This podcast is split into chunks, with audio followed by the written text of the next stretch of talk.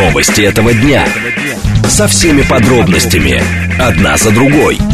Объективно, кратко, содержательно. Поток. Успеем сказать главное. Программа предназначена для лиц старше 16 лет. 14.06, столица радиостанции «Говорит Москва». У микрофона Евгения Волгина. Всем доброго дня. Программа «Поток». Много темы для вас подготовили. Координаты эфира смски плюс семь девять два пять восемь восемь восемь восемь девять четыре восемь. Телеграмм для ваших сообщений «Говорит МСК Буд». Смотреть можно в YouTube-канале «Говорит Москва». Стрим там начался, поэтому, пожалуйста, подключайтесь. Сейчас давайте о движении в городе. Движение. 4 балла рисует нам Яндекс. Движение в городе местами напряженное. Перед Ленинградкой традиционное затруднение на внешней и на внутренней стороне. И на юге тоже в районе трассы М4 Дон. Там какие-то глобальные дорожные работы. Будьте, пожалуйста, внимательны. Третье транспортное кольцо на юге внешняя сторона стоит. А Еще на западе есть затруднение между Звенигородкой и Кутузой в обе стороны. Причем третье, нет, Садовое кольцо перманентно желто-красное. Э, Основные затруднения в районе Добрынинской, а, метро Красные ворота и Таганский узел. Слушать. Думать. Знать. Говорит Москва. 94 и 8 FM. Поток.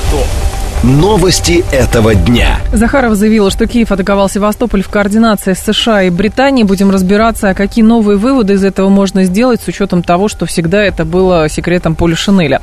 Биржа Binance объявила об уходе из России и продаже российского бизнеса. После а, информационного выпуска мы с вами обсудим, что более 47 тысяч вынужденных переселенцев из Нагорного Карабаха прибыли в Армению. Будем говорить о том, кто и как сейчас решает гуманитарные вопросы и вообще по поводу Нагорного Карабаха там новые данные, потому что появилась информация, что арестовали Рубена Варданяна. А, Япония призвала Россию опираться на научные данные в исследовании воды с АЭС Фукусима-1. Поток. Успеем сказать главное. Итак, официальный представитель МИДа России Мария Захарова заявила, что Киев атаковал Севастополь в координации США и Британией. Она добавила, что атака была заранее спланирована с использованием западных разведывательных средств натовского спутникового оборудования и самолетов-разведчиков. Э, Речь идет об атаке, которая была произведена 22 сентября. Захарова говорит, все это было в тесной координации с американскими и британскими спецслужбами. Очевидная цель таких террористических актов – отвлечь внимание от провальных попыток контрнаступления ВСУ и запугать людей, посеять панику в нашем обществе, указала Мария Захарова, подчеркнув, что добиться этих цель, целей не удастся. Сергей Миронов с нами, кандидат военных наук, доцент кафедры международной национальной безопасности Дипакадемии МИДа. Сергей Иванович, здравствуйте. Добрый день. Сергей Иванович, ну, на самом деле выглядит как дежурное достаточно заявление от российского МИДа, потому что всем изначально было известно, и военным, и э, политикам, и, соответственно, дипломатам, что ВСУ работает э, в очень прочной связке с э, британскими разведслужбами и с американскими разведслужбами. Что нового мы узнали из заявления Захаровой? Ну, из заявления Захара это ничего нового. Да, собственно, Захарова это официальный представитель МИДа, который ничего нового и не должен был сообщить. Мгм. Вот то, что э, участвует э, в нанесении ударов по Крыму, в частности по Севастополю, по Крымскому Керченскому мосту, э, участвуют американские, британские средства разведки. Это тоже не новость, это уже давно известно. Мгм. Вот, и в частности, вот по удару по штабу военно-морского флота в Севастополе, э, там однозначно находилось как минимум три э, таких э, разведывательных Локхит Орион, Мгм. самолет-разведчик, э, беспилотник американский Global Hawk, тоже разведчик, и Посейдон. Вот, это такая связка, которая позволяет, собственно, корректировать удары и наносить их э, с достаточно высокой точностью. Но, э, Сергей Иванович, здесь же возникает такой момент, то есть э, какие варианты борьбы, соответственно, у Российской Федерации э, есть с э, вот этой западной техникой, потому что изначально говорилось, что если бы и не было, конечно, на фронте дела бы шли, может быть, несколько иначе и более интенсивно с российской стороны. Но так как спутниковая группировка есть, понятно, что э, там войну в космосе никто устраивать не будет. Ну да. Ну, вы знаете, тут есть много мнений по этому поводу. То есть мы как бы соблюдаем, поскольку самолеты эти все развед, разведывательные летали и беспилотники летали в нейтральных водах, то мы, как, по идее, не должны их сбивать. Но есть э, достаточно много э, различных документов, в том числе и даже 19 века, вот, и по итогам э, Крымской войны, вот. И там э, говорилось, что в этих документах, и в этих резолюциях, и в этих э, договорах и прочих документах говорилось о том, что если замечен факт передачи разведсведений противнику, то такие объекты подлежат уничтожению или могут быть уничтожены вполне легитимно.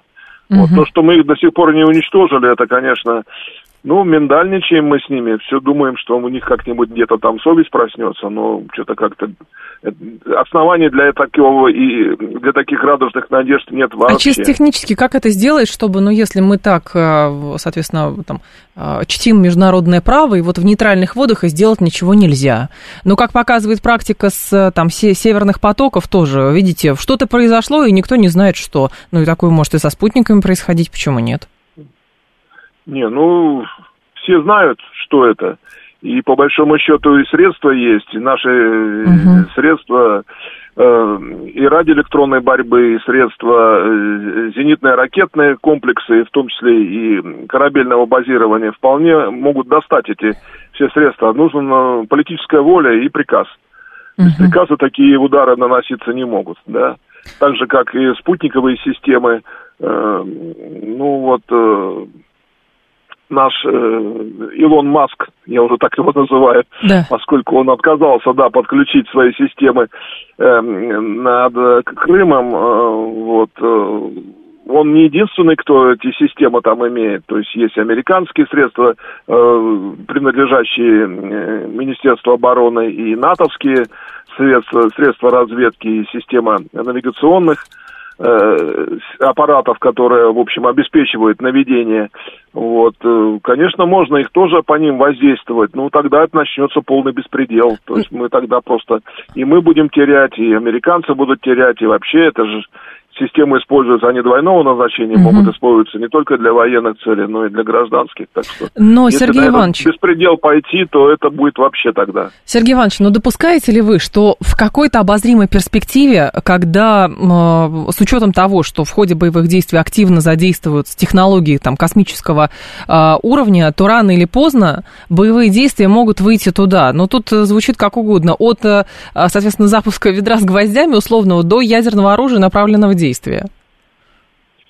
Ну, по ядерному оружию это вряд ли, потому что есть, действует все-таки договор 67 -го года по космосу, где угу. запрещено э, размещать ядерные и другие виды оружия массового уничтожения в космосе, в том числе и на Луне. Но э, то, что космос будет милитаризироваться, тут сомнений в этом не вызывает. Но, опять же, это будет такой виток гонки вооружений, который будет и похлеще э, ядерного витка гонки вооружений. Поэтому Э, пока что, ну, да, по, по мере того, как будут э, ситуация обостряться и как по мере того, как э, эскалация конфликта будет э, нарастать, а нарастать она будет в том смысле, что э, терпя поражение на фронте и не имея никаких успехов, Э, ВСУ совместно со своими кураторами западными будут стремиться наносить все больше и более ожесточенные удары по Крыму и по близлежащим нашим областям. В чем тактика условиях... их заключается? Потому что как раз по ударам а, по Крыму, вот этим точечным, например, а, Захарова говорит, что это цель таких террористических актов – отвлечь внимание от провальных попыток контрнаступления. А можно ли здесь, в принципе, говорить о каких-то попытках отвлечения внимания? Ну, потому что мы находимся в состоянии как бы вооруженного конфликта. И, соответственно, мы что можем делать на фронте, то мы и делаем. Они что могут делать э, на фронте, они тоже делают. Ну, это не на фронте, а как раз вне фронта.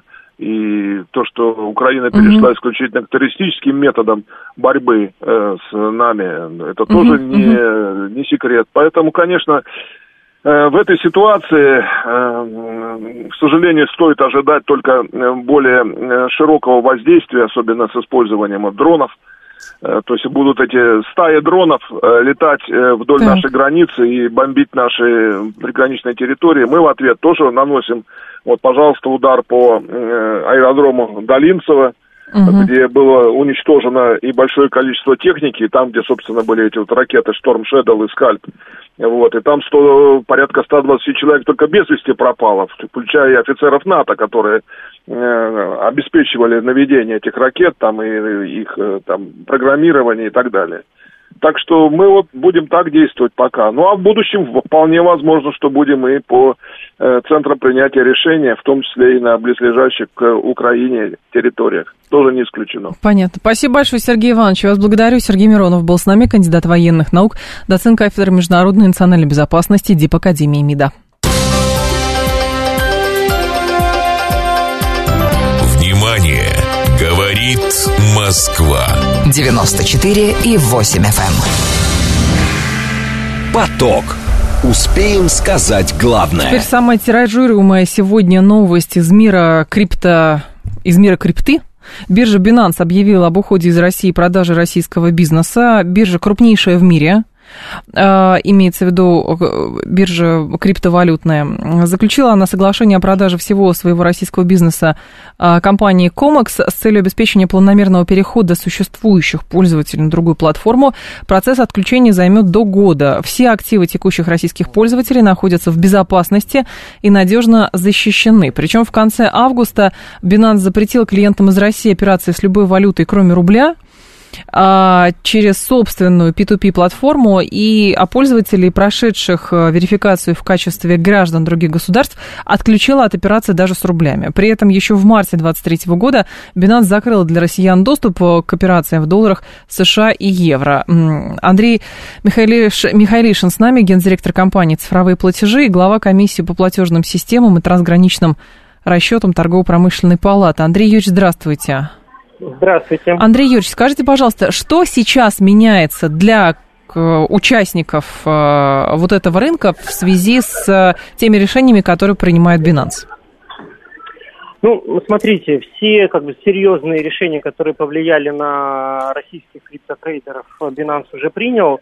Э, остановленную возможность фиатных пополнений или списания денежных средств и Binance ищет возможность э, каким образом, наоборот, разморозить эту ситуацию. И среди нескольких вариантов они выбрали выделить э, российский бизнес в том или ином, в том или ином виде, как это они делали раньше с американским своим подразделением, а, выделить в отдельную компанию. Отдельный вопрос, аффилирован ли Comex, о котором они говорят, с биржей Binance или нет, но сам факт это скорее для россиян – хорошая новость, потому что есть э, большая вероятность того и возможность, что со временем, как бы нас говорит, в течение года э, выправится ситуация с невозможностью для российских пользователей Binance заводить туда э, безналичные деньги и снимать со счетов биржи тоже себе на карточку или на банковский счет. Андрей Юрьевич, но эти решения принимаются в связи с следованием санкциям или это что-то вроде, когда крупные бренды иностранные э, уходили, но при этом они остались под другими названиями? Вот я склоняюсь как раз ко второму угу. варианту. Дело в том, что Binance не самостоятельно принимает решение. Это не значит, что он так хочет. Если вспомните, три, по-моему, недели назад э, Э, Глеб Костырев и Владимир Смеркис, собственно говоря, руководители э, российские Binance и Восточной Европы, соответственно, они э, объявили о своем уходе, но и Binance объявил о прекращении возможности россиянам использовать P2P угу. для расчетов там, в долларах и евро. И тоже это, это не просто так они приняли решение. Была скандальная статья – один из э, западных журналистов э, провел расследование, которое показало, что э, россияне могут со счетов в санкционных банках, в зеленом, в красном, в желтом, могут пополнять счета в Binance, использовать их в рамках P2P обменов, а это прямой обход санкций. Соответственно, это очень огромные риски для Binance и издержки. Соответственно, конечно, они после этого скандала прекратили такого рода операции. Uh-huh. Поэтому это все следование э, политики отмены западной И они, на мой взгляд, идут как раз по пути, они, уходя, остаются вот э, под другой личиной. Андрей Юрьевич, а каков объем все-таки средств, которые крутятся на этой бирже от российских вкладчиков? И самое главное, как с этими деньгами могут поступить? Потому что, ну, мы предполагаем, что если, например, эти деньги, там и так есть ограничения для российских участников, но если ограничения будут ужесточаться под, э, как бы, поводом того, что вот меняется, там, не знаю, собственник названия, то есть, соответственно, и другие игроки тоже могут начать покидать площадку, не знаю, там, арабы, китайцы, китайцы, кто угодно, потому что это равно, ну, не совсем надежная площадка. А, нет, на самом деле, нет? я не соглашусь с такой точкой зрения. Да нет, Binance все-таки является одной из самых надежных площадок, э, крупнейшей криптовалютной биржей по оборотам и давно и зарекомендовали себя.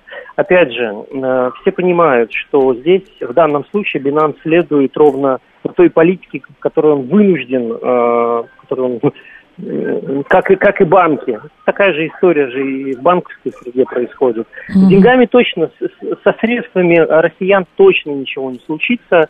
А, об этом Binance в своем заявлении тоже отдельно гарантирует. И я ну, убежден, что так и будет, потому что вот здесь-то как раз это реноме биржи. Они очень много лет а, зарабатывали а, свое реноме и быстро они его не растеряют. А, если говорить про объемы, ну, сложно сказать, но для Binance российский рынок в зависимости там от ситуации, он был топ, топ-2, топ-5. То есть это очень существенный бизнес для Binance. Uh-huh. И точно, ну вот э, Binance не раскрывает эти, эти данные, но э, более 10 миллионов верифицированных аккаунтов россиян, 10 миллионов, которые прошли комплайенс э, а, аккаунтов открыто на бирже Binance. Поэтому это очень, это очень существенная часть бизнеса. А, Андрей Юрьевич, а насколько эта биржа, наши слушатели спрашивают, аффилирована все-таки с западными властями, и не получится, соответственно, что давление на них и дальше будут ну, по тем или иным поводам оказывать, и как бы судить на ближайшую перспективу о защищенности денег российских вкладчиков можно, а дальше никто ни за кого не ручается, потому что ну, ну рынок он сейчас такой. У крипто, ну, у Binance очень много э, разных юрисдикций, и э, в том числе, например, в Казахстане где-то месяца два, по-моему, назад они открыли э, свой филиал. Соответственно, у них много лицензий в разных странах. Uh-huh. И сказать, что они аффилированы или сильно да, зависят от мнения властей какой-то конкретной страны, это было бы слишком громко сказано. Нет. Но просто а, Минюст наоборот, США, если помните, Андрей Юрьевич, в, прошу прощения, да. ровно год назад, э, чуть меньше года назад, Минюст США изучал возможность предъявления криптобиржи Binance ее руководителям уголовных обвинений в отмывании денег и нарушении санкций. Вот ровно об этом эта информация Рейтера была в декабре, если я не ошибаюсь. Да, и они даже возбудили расследование mm-hmm. в отношении CV, ну, руководителя криптовалютной биржи Binance. А, в этом плане, конечно, такого рода давление может происходить. Но смотрите, а, ведь а, у россиян а, есть много замороженных счетов в банках, в том числе порядка 300 миллиардов замороженных резервов валютных Центрального банка но э, э, правовых юридических механизмов отъема этих денег они пока еще выдумать не смогли. Собственно говоря, и здесь тоже у них нет э, каких-то реальных рычагов юридических, легитимных, чтобы заставить Binance э, конфисковать, скажем уж так, угу. эти средства. А Binance самостоятельно это делать не будет ни за что. Самостоятельно нет, но получается, люди, как бы, насколько граждане России могут сейчас э, управлять беспрепятственно своими активами там, и все-таки в целом для 2023 года, насколько участие в криптобиржах это какой-то надежный, понятный, что ли, и прибыльный актив? Это, э, смотрите, ну, во-первых, э, хранить э, большой объем средств на криптобирже, если человек не трейдер, то есть не да, зарабатывает да, да, да, я ровно об этом и говорю. Не стоит вообще, это просто принципиально.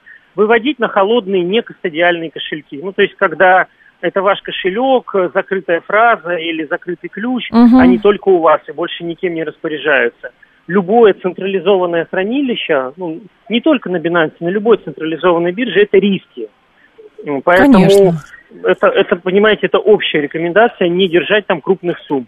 Сделали операции, которые вам нужны, обменные, вывели эти средства на холодный кошелек и, и не переживаем. Вот лучше Все, таким образом. Понятно. Спасибо большое, Андрей Юрьевич. Я вас благодарю. Андрей Михайлиш... Михайлишин был с нами, генеральный директор цифровых платежей глава комиссии по платежным системам трансграничным расчетам торгово-промышленной палаты, член экспертного совета Госдумы при рабочей группе по вопросу законодательного регулирования криптовалюты. По поводу криптовалюты, что еще интересно? В рамках соглашения с Комекс биржа Binance полностью прекращает свою деятельность в России. В отличие от сделок, ранее осуществленных международными компаниями в России в рамках данной сделки у Binance не останется права на получение части прибыли после продажи и возможности обратного выкупа долей в бизнесе. В течение следующих нескольких месяцев Binance закроет все биржевые сервисы и прочие бизнес-направления в России. Представители биржи заверили, что приложат все усилия для обеспечения бесперебойного взаимодействия с пользователями во время переходного э, периода Ранее в Binance уже заявляли, что рассматривают возможность полного ухода с российского рынка. На протяжении последних э, месяцев Binance последовательно ограничивала возможности для российских пользователей на фоне обвинений в поддержке обхода санкций. Но и сейчас, конечно, основная формулировка, почему компания уходит. В компании заявили, что работа в России несовместима со стратегией компании по соблюдению международных требований. Ну и, соответственно, как дальше может эта ситуация а, развиваться, тоже большой вопрос. И вообще крипто, а, вот эта вся история с криптовалютами, с криптобиржами для нас это а, продолжает оставаться чем-то новым. Есть люди, которые в это очень хорошо умеют, очень понимают и так далее. Но все-таки с вашей точки зрения, криптовалюты сейчас, насколько это для вас понятный, а самое главное, вы считаете надежный какой-то механизм? Или это исключительно все для спекулянтов? Ну, то есть на короткую вот поиграл и вывел, что-то подзаработал, и все. На фоне того, что происходило с биржей FTX, а, на фоне того, что происходило с, с самими криптовалютами, которые то соответственно, обновля... обновляли какие-то максимумы, то падали потом ниже, ниже некуда. 7373948, телефон прямого эфира, 7373948, по коду 8495. А, есть еще правда, говорили, что э, граждане России, которые, соответственно, понимают в криптовалюту и пытаются переходить на какие-то другие площадки, здесь большой вопрос, как люди смогут оперировать своими деньгами, которые у них есть э, на этой бирже. Вот, потому что, да, действительно, есть серьезные ограничения, но экспроприировать просто так эти деньги никто не может. Это равно э, похожая ситуация с нашими замороженными активами. Я слушаю вас. Здравствуйте, алло. Здравствуйте. Здравствуйте. По поводу... Георгий Москва. Пожалуйста, Георгий. По поводу да, бирж э, да. Ну, уходит, мне кажется, в связи с тем, что невозможно выводить прибыль, э, как и другие компании. А все-таки не, по, не из-за санкций, да, думаете? Ну, санкции это продолжение, потому что как бы нельзя вывести прибыль из-за санкций, и уходят они из-за того, что нельзя вывести прибыль из-за санкций, не разберешь. Угу. Мне кажется, скорее второе. А санкции просто первопричина, но не сама э, причина этого. Понятно. А так. А по поводу криптовалют, слушайте, ну, все-таки давайте начнем с того, что криптовалюта это не валюта. Это все-таки программа для компьютера. Uh-huh. Этого мало кто понимает, но это очень важный аспект, э, который хотелось бы отметить. Uh-huh. И кри- сейчас под криптовалютой нету большого рынка. То есть для того, чтобы валюта была ну, даже любой ликвидный. актив для отмета, да, угу. ликвидный, должен быть рынок. Рынок, который э, лежит под криптовалютой, составляет ей очень маленькую э, капитализацию. Все остальное – это спекуляции. Соответственно, пока не будет рынка придумано для криптовалют, который бы мог его э, поддерживать, uh-huh, uh-huh. то и криптовалюта будет исключительно спекулятивным инструментом. Спасибо большое, Георгий, принято. А далее у нас информационный выпуск, и мы с вами продолжим. Новости этого дня. Со всеми подробностями. Одна за другой. Объективно, кратко, содержательно. Поток. Успеем сказать главное. 14.36, столица радиостанции «Говорит Москва». У микрофона Евгения Волгина. Мы с вами продолжаем. Сообщение с пометкой «Срочно», которые сейчас поступают на ленты информационных агентств. Песков не располагает информации... Эм, не располагает какой информации? Насчет задержания Варданяна. А, я не располагаю такой информацией, поэтому я ничего не могу сказать на этот счет, сказал представитель Кремля. Госпогранслужба Азербайджана говорит, что Рубен Варданян задержан при попытке проехать из Карабаха в Армению. Уже даже кадры появились его задержания, как его под руки ведут. Так, вопросом о консульском доступе к Варданяну занимается МИД Армении, который будет защищать права своего гражданина. Это диписточник ТАСС в Ереване. По поводу ситуации в Нагорном Карабахе будем говорить и сейчас. Более 47 тысяч.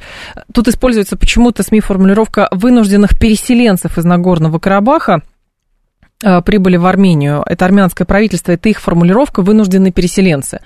Но по факту то, как это выглядит, это беженцы. Вот, э, не знаю, почему, к чему такой дипломатический язык, вынужденный переселенец. Любой вынужденный переселенец, он беженец. Вот, в данном случае тоже там со спутников снимают эти вереницы машин, люди пытаются уехать из Карабаха, э, пакуют вещи, чемоданы, берут э, под руки детей и все, и уезжают оттуда. Ну и, соответственно, возникает вопрос, кто и как будет решать сейчас гуманитарные вопросы, связанные с новым потоком беженцев в той или иной стране, в данном случае в Нагорном Карабахе. Станислав Тарасов с нами, эксперт по проблемам стран Ближнего Востока и Кавказа. Станислав Николаевич, здравствуйте. Здравствуйте, Евгений. Скажите, пожалуйста, с вашей точки зрения, почему, во-первых, эм, официальное армянское правительство использует вот именно такое иносказательное выражение, которое, видимо, сглаживает, не знаю, острые углы, вынужденные переселенцы из Нагорного Карабаха? Это что, должно отношение к текущей ситуации поменять? Или действительно это не беженцы, а это какие-то переселенцы? А, вот сейчас вы, а, я вам объясню, потому что ситуация после однодневной антитеррористической операции, которую провел Азербайджан, и, и что привело к тем событиям, которые мы сейчас видим, и так далее, ситуация резко и кардинально начинает меняться. А, Запад, который, в общем-то, сумел склонить Пашиняна к тем действиям, которые он предпринял, а, негативную сторону России, когда он, грубо говоря, сдал Карабах, Запад сейчас начинает разыгрывать партию введения в зону конфликта, а точнее говоря, в Нагорный Карабах, под предлогом э, защиты беженцев, защиты обеспечения безопасности армян, так называемой международной миссии. Э, кстати говоря, этот проект продвигается американцами, они уже вышли на президента Азербайджана Лихама Алиева и так далее, они уже проводят между собой консультации. И теперь наряду с российскими миротворцами появляется международная миссия. То есть начинается реализация урегулирования конфликта по примеру балканского сценария. А мы помним, это Косово, да, э, этот вариант, и не исключено, что там сейчас вот так называемое торжество победы, которое наблюдается со стороны Баку, оно может, в общем, сузиться до не, несколько иного формата. На Алиева начинают, так, то давили на Пашиняна, теперь на Алиева начинают давить, ему грозят санкциями прежде всего заявлять, что э, нужно ввести совместную администрацию Степана Керти на демократических началах. Не таких началах, на более продвинутых передовых, нежели авторитарный режим в Баку. Это раз. Алиев начинает грозить санкциями по прекращению mm-hmm. закупки энергоресурсов и так далее, если только он не согласится принять международную миссию.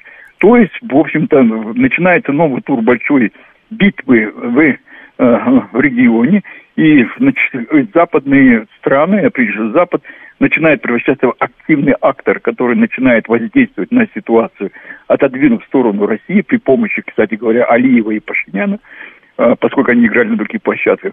И они начинают, в общем-то, использовать, превращать это в свой своеобразный плацдарм своих дальнейших действий. Почему я так говорю? Да. Потому что, в отличие от России, смотрит на Закавказье, ну или как Южный Кавказ называют, как на бывшие свои территории Российской империи, угу. бывшие эм, э, государства Советской Республики. Нас связывает очень многое. Да?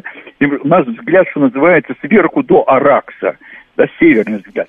Они же смотрят на это совсем по-другому. Они смотрят на Иран, на Азербайджан, Грузию и Армению как на продолжение Ирана, потому что территории входили когда-то в состав Персидской империи и как зону влияния Турции.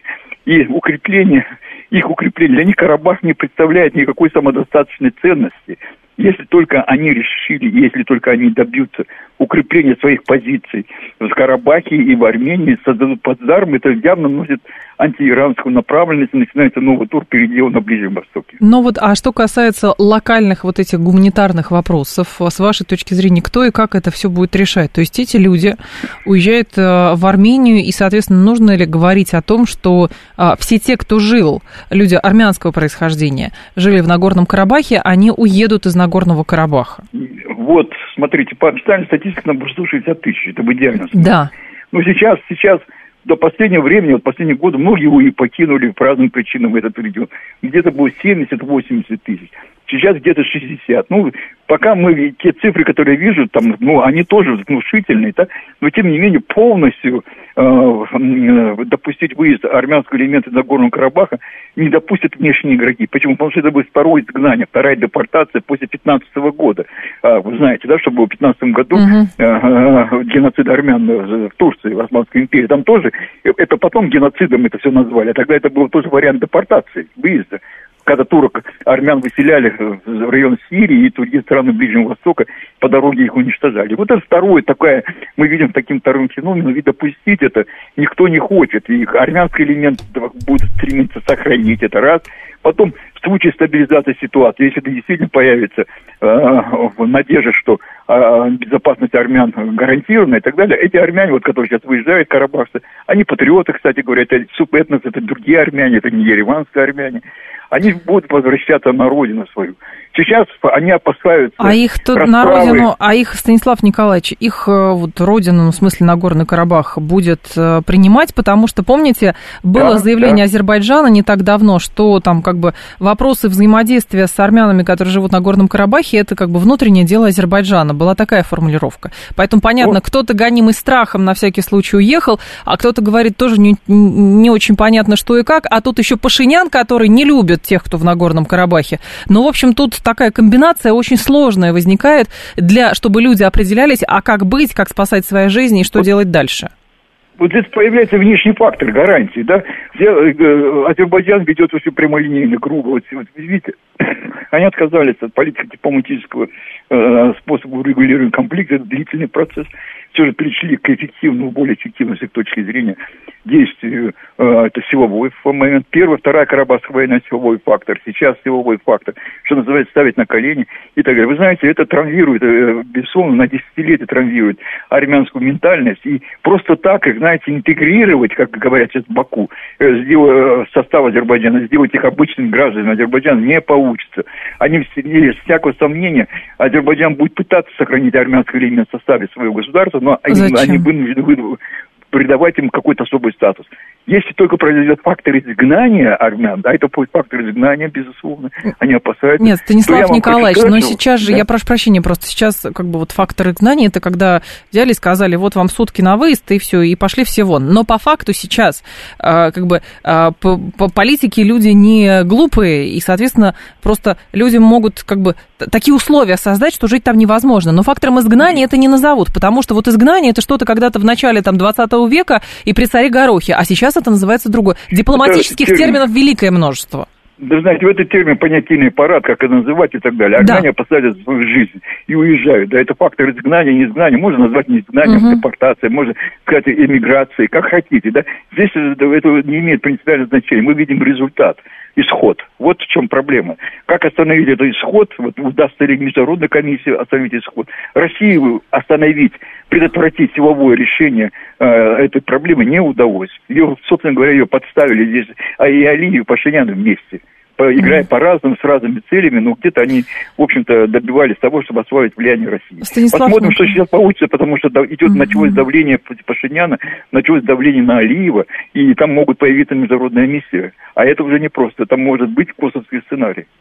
Станислав Николаевич, что будет с Варданяном, с вашей точки зрения, и, соответственно, может ли Баку его, например, на кого-то обменять? Или, или а с Востока выдачи нету? Да нет, вы знаете, ну это, это, это такие детали. Может, может обменяться, исходя из каких-то конъюнктурных, угу. гуманитарных соображений. Может, по каким-то иным политическим, закулисным соображениям. Все может быть. Здесь я не думаю, понимаете, что Азербайджану сейчас выгодно идти на какое-то радикальное решение, задерживать каких-то заложников так, из армян. Ему сейчас это просто не выгодно. Просто невыгодно. Понятно. Спасибо большое, Станислав Николаевич. Вас благодарю. Станислав Тарасов был с нами, эксперт по проблемам стран Ближнего Востока и Кавказа. Предполагает, что может быть даже косовский сценарий в Карабахе. Ну, не знаю, как это будет выглядеть. Там какие-то миротворцы ООН могут появиться. Пока никакой такой информации не было. Просто люди уезжают и уезжают. Вот на данные 11 утра по Москве 47 тысяч э, человек уехали из Нагорного Карабаха. А еще Какое нам дело до Варданян других армян? Они нас не хотят видеть давно и получили то, что хотели. Их предупреждали, что так будет, говорит Владислав. Владислав, вы знаете, можно, конечно, рассуждать просто геополитическими категориями и категориями исключительно, чья где земля была, э, кто, соответственно, эту землю отвоевал и так далее. Но просто как бы мы рассуждаем про вот этих вот э, людей, которые сейчас оттуда уходят, из, э, как бы, ну, есть такая гуманитарная составляющая, понимаете? Там есть женщины, там есть дети, там есть старики. Вот в чем дело. И важно понимать, соответственно, почему они там, по каким причинам они не могут находиться, смогут ли они туда вернуться, потому что у них там была устоявшаяся своя жизнь. Вот ровно об этом. Поэтому не надо приписывать маленьким детям, старикам, женщинам и еще что-то, что они вот сами виноваты, что Пашинян так с ними поступил. Потому что если мы с вами все будем сваливать только к вопросу о том, что пусть они сами виноваты, потому что Пашиняна такого выбрали, не скинули и так далее, ну, простите, ну просто все будут озлоблены и сам скажут, ну вот это же Пашинян виноват, там, хорошо, а там Янукович виноват, и Зеленский виноват и так далее. Судьба простого человека. Вот, есть такая тема, довольно непопулярная сейчас тема. История с Варданяном политически довольно интересные и важные сейчас. Опять же, можно, мы можем с вами абсолютно отстраненными категориями а, рассуждать. Вот. Но как бы отстраненными категориями могут рассуждать еще политики. Мы с вами не политики, поэтому можем а, что-то более социальное, более гуманистическое, что ли, тоже в наши разговоре внедрять.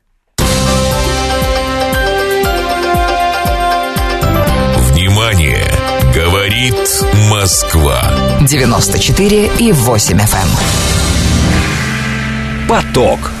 Успеем сказать главное. Япония призвала Россию опираться на научные данные в исследовании воды САИС Фукусима-1. Об этом заявил генеральный секретарь Кабмина Хирокадзу Мацуна, комментируя заявление Россельхознадзора о возможном введении ограничений на поставки японских морепродуктов. Говорит, мы в курсе заявления российской стороны и хотели бы внимательно его изучить. Правительство Японии неоднократно предоставляло объяснение информацию о безопасности воды, обработанной при помощи системы очистки АЛП ПС э, мы прошли проверку МАГАТЭ с участием в том числе специалистов из России, сказал чиновник. Ну а накануне российское надзорное ведомство объявило, что рассматривает возможность присоединиться к ограничениям Китая, которые были введены на поставки морепродуктов из Японии после сброса воды с Фукусима-1 в океан. Э, тема большая, тема животрепещущая.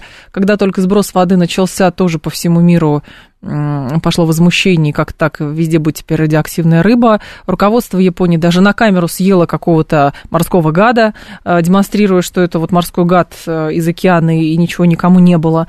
Ну и, соответственно, пиар-компании есть, но есть еще как бы контр-пиар-компания. Э, Владислав Жуков с нами, исполнительный директор Национального центра эколого-эпидемиологической безопасности, член общественного совета при Федеральной службе по надзору в сфере природопользования. Владислав Владимирович, здравствуйте. Здравствуйте. Скажите, пожалуйста, а обоснованы ли опасения а, Россельхознадзора? Ну, вы знаете, э, очень сложно ответить на этот вопрос. Э, Знаю, поэтому вам позвонили. О прямом и потенциальном да. вреде э, сброса воды с атомной станции Фукусима. Э, безусловно, это ничего позитивного в этом, конечно, нет, но те, допустим, популистские заявления, что уже наблюдается какая-то э, катастрофическая картина по изменению радиоактивного фона там в океане и так далее. Но она как бы не соответствует действительности. Я просто скажу один аргумент приведу, который приводят все эксперты и ученые там нашей страны и зарубежные, которые не, не э, то есть не фейковые угу. вещи. Дело в том, что количество сброшенной э, воды с, с атомной станции в сопоставлении с э, объемом там, мирового океана, Атлантики и так далее, ну, ну вообще абсолютно ничтожно. То есть э, там естественный фон э, при гораздо более завышенных концентрациях радиоактивных веществ ну, не способно было бы. То есть, ну, это вот раз э, я простым, я простым я простым языком скажу, то есть, ну, это все от концентрации зависит, и, соответственно, если мы там в один стакан воды там несколько кристалликов цианистого калия бросим, выпьем, естественно, человек умрет. Если в ванную бросить там и так далее, то есть он из нее выпьет, то не произойдет отравление. Ну, собственно, с мировым океаном также, да. То есть количественный, качественный состав сброшенной, сброшенной воды, он, естественно, снижается до предельно низких концентраций, которые не могут, собственно, существенным образом повлиять uh-huh.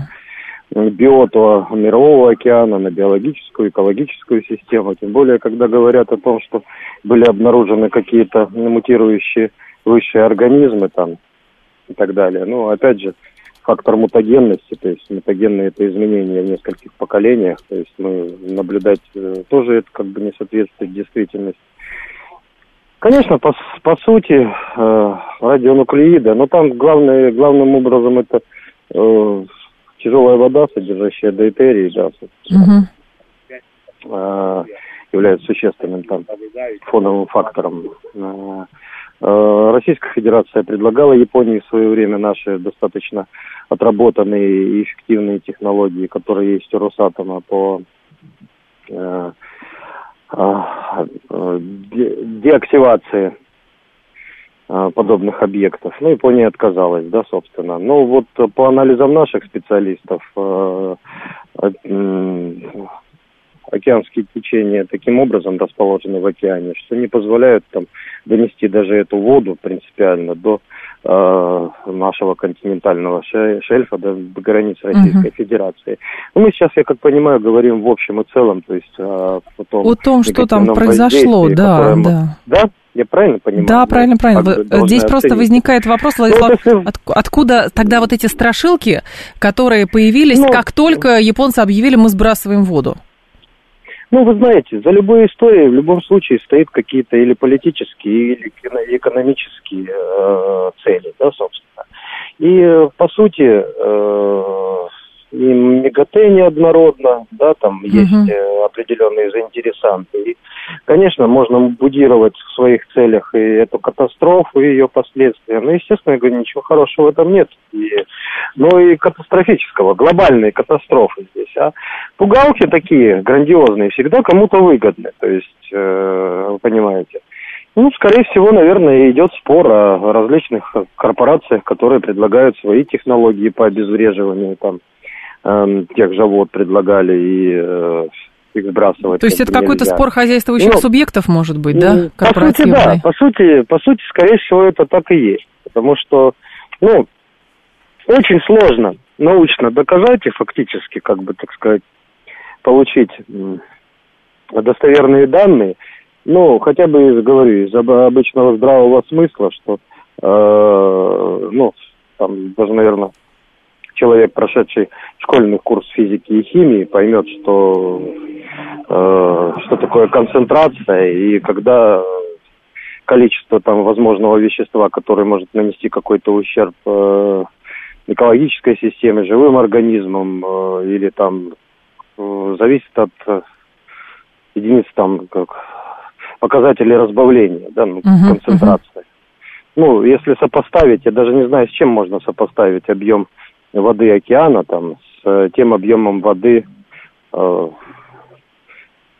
ну, наверное, там даже даже такое сравнение, как одна капелька и ванна э, наполненная там, то есть 70 литров и там 1 миллилитр, и то там несопоставимо, то есть но я правильно понимаю, Владислав Владимирович, даже если это некий спор хозяйствующих субъектов, то насколько, с вашей точки зрения, могут быть надежными выводы уже самих японцев, выводы каких-то сторонних организаций, которые японцы уже не просто, но закупили какой-то порошок, очистили и предложили верить на слово? Ну, конечно, да. Но вот э, здесь вопрос заключается в том, что, конечно, любой прецедент, связанный с тем, что э, при подобных э, антропогенных, там, техногенных э, катастрофах, особенно объектов, которые используют атомную энергию, uh-huh. естественно, должны жестко находиться под контролем международного сообщества и международных специалистов. Это не может быть закрытая история для одного государства, потому что это всегда э, трансграничные эффекты и прямого и потенциального вреда. То есть, э, и, конечно, абсолютно недопустимо там со стороны Японии говорить, что они применили некую технологию, которая, на их взгляд, гарантированно компенсировала все риски. То есть, но ну, это достигается, конечно, э, постоянным наблюдением за ситуацией вокруг этого объекта, который, собственно, ведется, да, и угу. космическим зонированием, и непосредственно локальными средствами замера изменения естественного радиоактивного фона и концентрации там тяжелых металлов, радионуклеидов вблизи, Понятно. А, соответственно, по дальнейшей э, э, розе распространения по э, течениям там, в тех или иных точках. А, ну и, соответственно, технологии эти, конечно, должны быть названы, они говоря, они, то есть они должны также рассматриваться, подвергаться критике или верифицироваться там международным научным сообществом. Э, это, в принципе, основной принцип МИГАТЭ, то есть э, по ядерной энергетике, э, когда эти, для этого эта организация и создавалась, чтобы для человечества, прежде всего, нивелировать угу. и максимально э, уменьшить и компенсировать возможные риски нанесения ущерба человечеству в целом. Понятно. Ну, у радионуклеидов есть одна очень серьезная особенность. Э, в основном их э, период полураспада э, ну, несколько десятков, иногда и сотен тысяч лет, понимаете. Поэтому тут говорить о том, что это слишком преувеличенный подход к контролю над такими угу. объектами, ну, несостоятельно, в принципе, Понятно. естественно. Если мы говорим о конкретной локальной ситуации, когда, собственно, с охладителя был э, произведен сброс э, воды, угу после ее как бы э, пусть не дезактивации, но э, извлечения из нее, так скажем, основных загрязнителей. И там была э, достаточно высокая концентрация только тяжелой воды с дейтерием, которая обладает низкой степенью радиоактивности и является естественным элементом окружающей среды, по сути. Он и добывается из морской воды, и воды в целом. То есть в любой угу. воде есть э, минимальная самое маленькое количество, но есть тяжелой воды. Да? Понятно. Изотопа водорода, дейтерия. Поэтому тут, э, ну, данный конкретный локальный случай, да, сейчас активно используется популистски, э, как в политическом, э, политическом моменте. Возможно, это как бы и оказать какое-то экономическое воздействие на Японию в целом, возможно, продвинуть свои технологии, возможно, заблокировать что-то.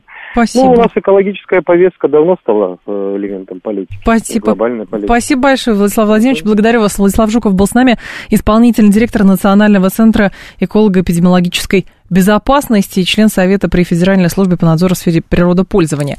А, так, кто-то спрашивает, что это за технологии, которые очищали. Вы знаете, это технология, э, аббревиатура ELPS, э, система откачивания и фильтрации, в которой используется ряд химических реакций, обеспечивающих удаление из загрязненной воды 62 э, радионуклидов, но не позволяет удалять из загрязненной воды трития, например. При этом большинство атомных электростанций по всему миру в штатном режиме регулярно осуществляют безопасный сброс в окружающую среду очищенной воды с низкими концентрациями там, трития и других радионуклидов. Это к вопросу о том, кто-то из слушателей спрашивал, а что только этот сброс сейчас вызвал такой общественный резонанс. Тоже вопрос, почему вызвало что нам Япония поставляет, у нас своей рыбы много. Япония мало поставляет, всего лишь там 192 тонны за прошлый год а, было вот, э, импорта из Японии морепродукты, там моллюски всякие, желтохвостик, хотя все это тоже есть и в наших водах. Новости мы продолжим.